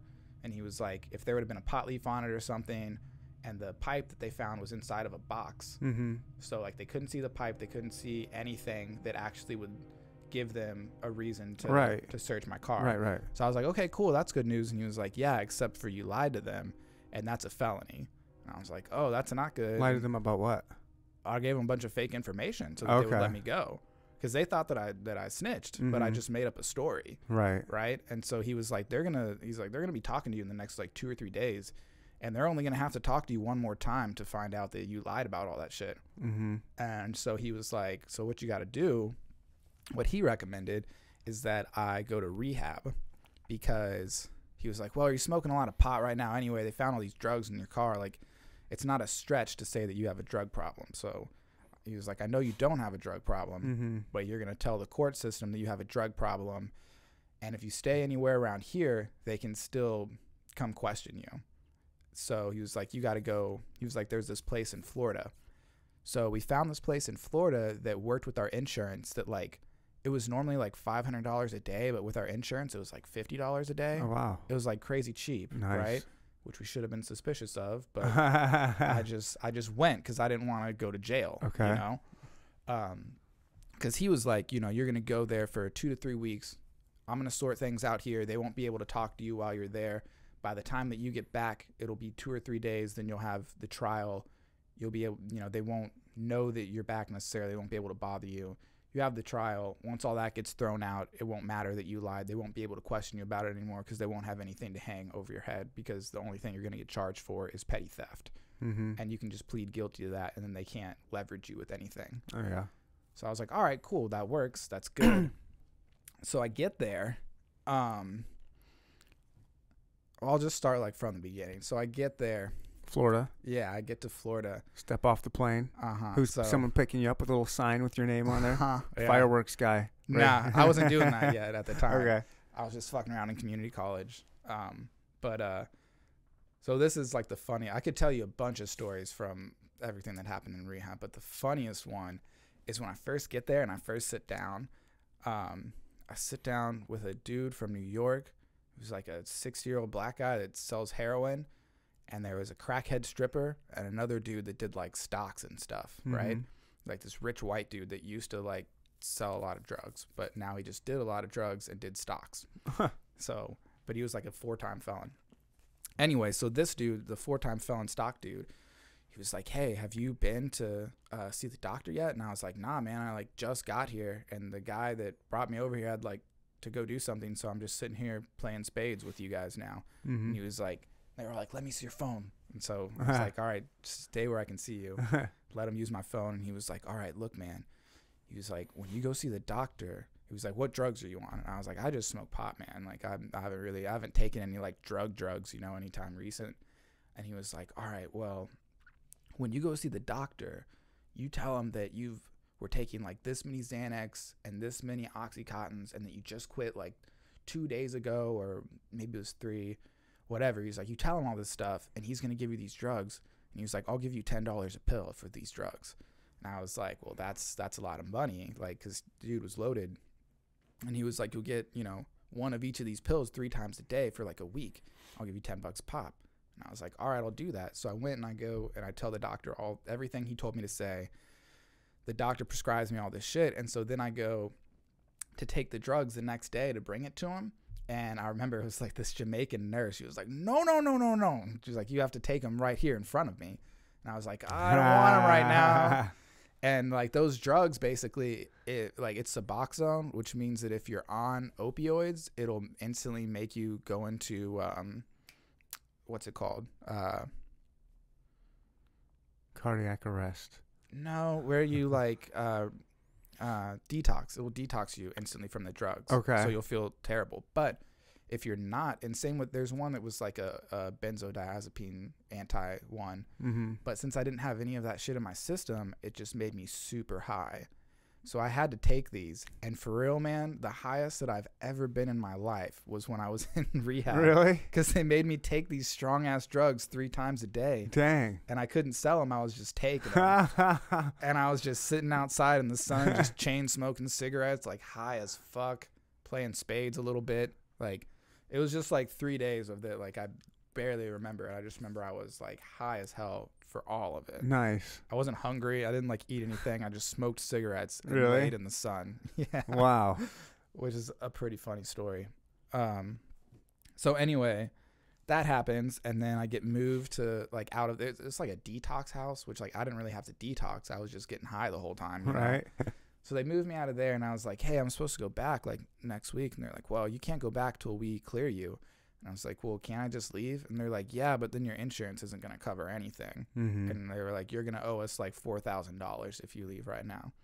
And so, basically, what that place was was a scam. That there was like everyone there had like the same two or three different insurance companies, Mm-hmm. and what they would do is insurance would repeatedly pay for like two months worth of you being there. So everyone that went there would stay there for two months until insurance was up, and then they would let you go. Because if you tried to leave before those two months, they would say, "Well, you're not ready yet. We're not going to sign off on you leaving," and then insurance wouldn't pay. Wow. So basically, everyone that went in there stayed for two months. So I had to be in rehab for two fucking months. Holy cow. It was an experience, dude. Dang. Yeah. It And you just thought you were going for a couple weeks, two or three weeks. Yep. And I ended up being in Florida for two months with a bunch of druggies. Was it nice? Was it like the facility cool? Like, or was it like what was the facility like? Did you have freedom? It was kind of nice. I had no freedom. I went to the beach like twice because of like good behavior. Uh huh. People were like, I saw a couple people like smoking crack. Like 'cause we stayed in like essentially like a halfway house, but it was monitored and you Okay. couldn't leave. And um, people were doing like a lot of like Robitussin and stuff like that. Like, we'd, we'd go to the store and they would, Robo like, kids. Yeah, they'd steal shit. They did a lot of triple C's. They'd like steal those. One of them got caught, and uh, so it was just like crazy people for two months. There was some more. I made some friends. you know. Right. All of them were like older than me. They were all like mid thirties. Was it all dudes? Oh wait, no. You said there was a crackhead chick, so it was like a mixed. It was both. Yeah. Well, one side was so like the place where we stayed. There was like a a little swimming pool in the middle, and there was like some seating, and then there was like a like small apartment building on one side and one on the other side, and it was all fenced in Okay. with like a lock on the fence. And one side was boys and one side was girls. So you lived in like an apartment building with like three other people. And you just had to stay on the grounds, the apartment grounds, the whole time. Yeah, they'd let you leave. Like we would go. We went to like three AA meetings a day. I've been to so many AA meetings, and we would go to one at like 7 a.m. and then we'd go to one. This sounds awful. Dude, it was it was not sounds fun. brutal. it was not fun. It was the closest I've ever been to jail. It wasn't Sounds definitely. like it, yeah. It wasn't as bad as jail. You know, like we were in Florida. You know, we got to. They took us to Dunkin' Donuts sometimes, and but How was the food? Eh, it wasn't terrible. But it was okay. Okay. You know, it wasn't. It definitely wasn't like it was edible, but it wasn't. I wouldn't call it good. Right. The garlic bread was good, actually. It was pretty good. So that But- change, uh, change, did that do good for you? The whole, at least getting out, and I mean, you didn't have to. Not really, man. It's kind of like one of those things. just a waste. They say like, uh, like you sell weed and then you go to jail and then you graduate to cocaine. Right. You know, it was kind of like that. It was more just like I learned a lot about drugs, and it kind of just made me want to try more drugs. People Oh, were really? telling me how awesome all these other Right. drugs were. And drugs are awesome, right? Drugs are fun. People love drugs. you can overdo it for sure. You know, Mm-hmm. but um, I don't know. It was uh, it was an eye-opening experience. I would say, yeah, it probably was good for me. You know, because before that, I was like teetering on like drug addiction. Like I wasn't. I was just. I was just popping pills because my friends were popping pills, and probably most of them are all addicted to drugs now at this point. You know. Yeah. So like, I think it was good that I got educated on it because after that, I didn't do it as flippantly. You nice. kind of. well, that's cool. I mean, at least took something good from it. Yeah. Yeah, but it cost a lot of money, and it was uh Better than a felony charge. Yeah, I, all I had to do was uh, house arrest for two months because of the the theft. At least you're at home. Mm-hmm. Which even then I kind of cheated on that because I didn't have I didn't have the ankle bracelet. I had a thing that I had to blow into that took my alcohol volume, Okay. uh, and then I had um, it had a camera on it to prove that it was me blowing into it. And I would get a text on my phone, but I had like 15 minutes before they would call me and like make me do it. Oh wow. Yeah, so I could go like Wherever you wanted, 15 minutes. Yeah, I just had to watch my phone and make sure that if I did get a text, I had to be home in 15 minutes. So, yeah, it wasn't that bad. And overall, I would say, like, I mean, I got a crazy story out of it, you know? Heck yeah. I would say overall, I don't regret it. What's the pot scene like in Australia? You know, I didn't smoke a ton of pot in Australia. Um, I mean, is that something you would worry about? I mean, oh, they're way more o- strict about it. yeah. Yeah. So, like, if you became an Australian, would you give up smoking pot, or would you? Oh no, you can still smoke pot. Like they're just I mean, you just got to do it in your home, you know, you don't want to walk around smoking pot and you probably don't want to sell pot. that's what I'm saying. Like, how hard is it to get? Is it hard? I mean, It's I would. not that much different Really? here. Nah. do they grow it out there and all over the place? Like, where are they getting their Probably. pot from? the No, I Outback? don't know. There was only like that couple I was telling you about that was in art school and music school. Uh-huh. They were the only people I really smoked pot with there, I think. I don't know where they got it from. Huh. But I know they're way more strict about drugs out there. Right. Yeah. And I met a few people from uh, Malaysia. That's the craziest one. Oh yeah, you don't want to do anything there. Nope. You don't even want to spit on the ground there. If you sell drugs there, you They'll kill you. put you to death. Yeah. They'll right. like they'll cane you. I think for uh, chewing gum. Yeah, I if you think spit your gum out or something, they'll Yeah. cane your ass. I think chewing gum is illegal, and if they catch you like spitting it on something, like a park bench, you put it under the bottom or something, they'll cane you. It's crazy. America, baby. At least we don't have that going on.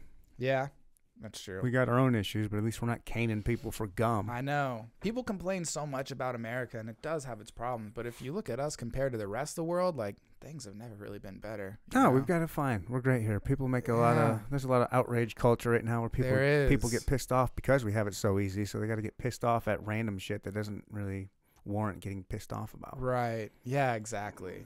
It is like yeah, an outrage culture of like it's almost like people want to be upset. You know. They got nothing else to do. Yeah. You can go to the store and get frozen meat that you didn't earn. Right. Yeah. You know, you're not working blood, sweat, and tears to hunt some animal down, protein down, and then That is slaughter it, probably- and gut it, and drag it home to family and cook it up right then and there, and then do it again three days later. Yeah, people have it like so easy that it's spoiled bitches. They couldn't handle them supplying their own food for themselves. I wonder if it's because like we want like we're just evolutionarily like there's a certain amount of conflict that we're supposed to have in Oh, our for sure. lives. Oh yeah. When we don't have any of that conflict, we looked for it like in other places, you know? Mm-hmm. Maybe that's part of why people like to get so upset about stuff. That and people are on pills. Yeah. Yeah. people are on those those SSRIs and shit. yeah. Yeah, that stuff, you know, I say that like I hate to sound like I don't have sympathy for people um, that have like those mental issues, but I just hate when people act like they're helpless to it. You know what I mean? Like yeah. I think that pills probably help you, They can help some people. Some Yeah. pills can help some people for Yeah, sure. but they I can exacerbate other problems too, though. yeah, but like then these same people would just be terrible diet, you know, they don't Oh, yeah. exercise and like they're, you know, they don't look for like a hobby or something to that they can find that makes them happy besides just like Oh, yeah. watching Netflix, you know? And it's like all of those things matter way more than a It's a giant equation, right? It's not just one thing. You have to add a whole bunch of things. They want an easy fix sometimes. I think people do. You know, Most they, people do. they don't want to like. People are lazy when it boils down to it. Yeah, You know, they're soft. yeah. Trying Especially to right now. Trying to change your lifestyle to you know what I mean. Like it, that's hard. It's very hard. It's very difficult. Then it involves change, and we all know people don't like change. Yeah. People don't like change. I feel like the SSRIs are equivalent to, well, maybe they're not. Maybe they're a little bit better than like those diet commercials that you see where it's like just take a pill and you Oh, won't yeah. be fat anymore. Like, Yeah. Just take a pill and you won't be sad anymore. Like yep. it's, nothing's that simple, right? No, not long term. Just like if you have like you know a heart condition, it's not like you just take a pill and you don't have a. You still need to exercise and you still there's still Mhm. a million other things that'll help your heart condition besides that pill. Diet, know? Yeah. diet, and exercise. I mean, when it boils down to it, isn't that everything? What you put in your body and what you do to Mhm. your body. I mean, you get one body, treat it, treat it good.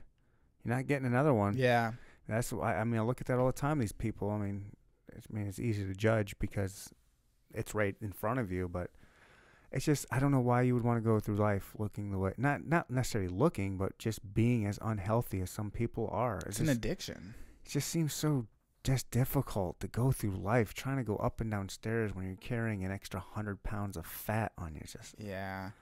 Well, it's like a cycle, right? You know, like I mean, know, you're super fat, you're depressed about it, so you eat like shit. You know. Yeah, I mean, there's a million reasons. Yeah, and I, I don't know. It's it's difficult for everybody. I'm not. I guess I, I'm not gonna judge. It just sucks. It just sucks for you if you're if you're really out of shape and carrying a lot of extra weight. I feel bad for you because it sucks. It sucks doing extra work like that when And it's genetics too, you know. Like it's almost Some of it unfair for me to even be saying some of this because I don't eat. I I don't eat bad, but I don't eat great. I don't exercise a ton. You know, I have a physical job sometimes, but it's like for other people, you know, they could be doing the same amount of work that I'm doing, and they're fat and depressed. And in order for them to get to where I'm at, just naturally, they gotta, you know, do a whole bunch of extra work, which fucking sucks. You know, like it's hard. yeah, extra work's hard. Sucks, but you got to do it. Some people, I mean, everyone needs to do extra work. Yeah. Everybody can do you, no matter what avenue of life or what that work what work means to you. Everybody can always do more. Yeah. A Yeah. lot, of, I, I, lot of wasted time out there. Yeah, for sure. And I think that people act like it's so hard, and it is. But what's helped me get well, one like art school. People talk shit like art school is really easy, and it is easier because you're making art. You're not studying for tests as Mhm. much. You know, you still are some, but it requires just hours, man. It requires a lot of hours, a lot more time. Yeah. I think that you know you can prepare for a test in six hours. You can't make you finish your big art piece in six hours. You know it takes a long time.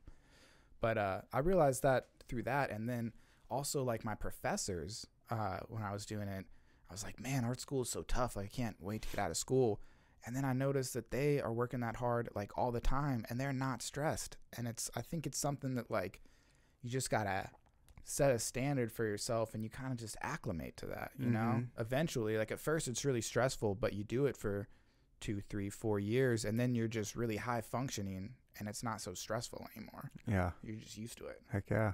same thing if you get really lazy though Right. you just get used to it Well, people stop being lazy.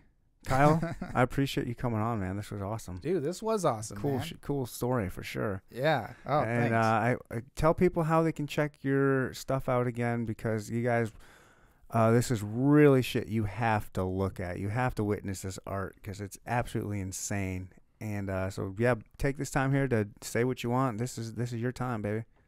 All right. Uh, I guess the easiest way is if you go to kyleselley.com, K Y L E S E L L E Y.com. That has links to Instagram, Facebook, um, everything on there. If you go to uh, the performance, like we were watching earlier, it shows different processes and um, yeah, just explore. It's got all my old shit on there too, a lot of sculptures and um, but mainly firework art. You can read about me, my artist statement, uh, everything you need to know is right there.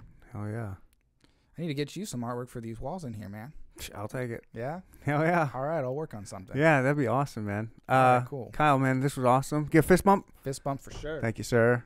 Big Uh, fan of the podcast, man. yeah, Honored to be on. Dude, thank you so much for saying that. And uh, thank you, everybody, for listening, watching, however you consume this. We're out of here. Deuces. All right thank you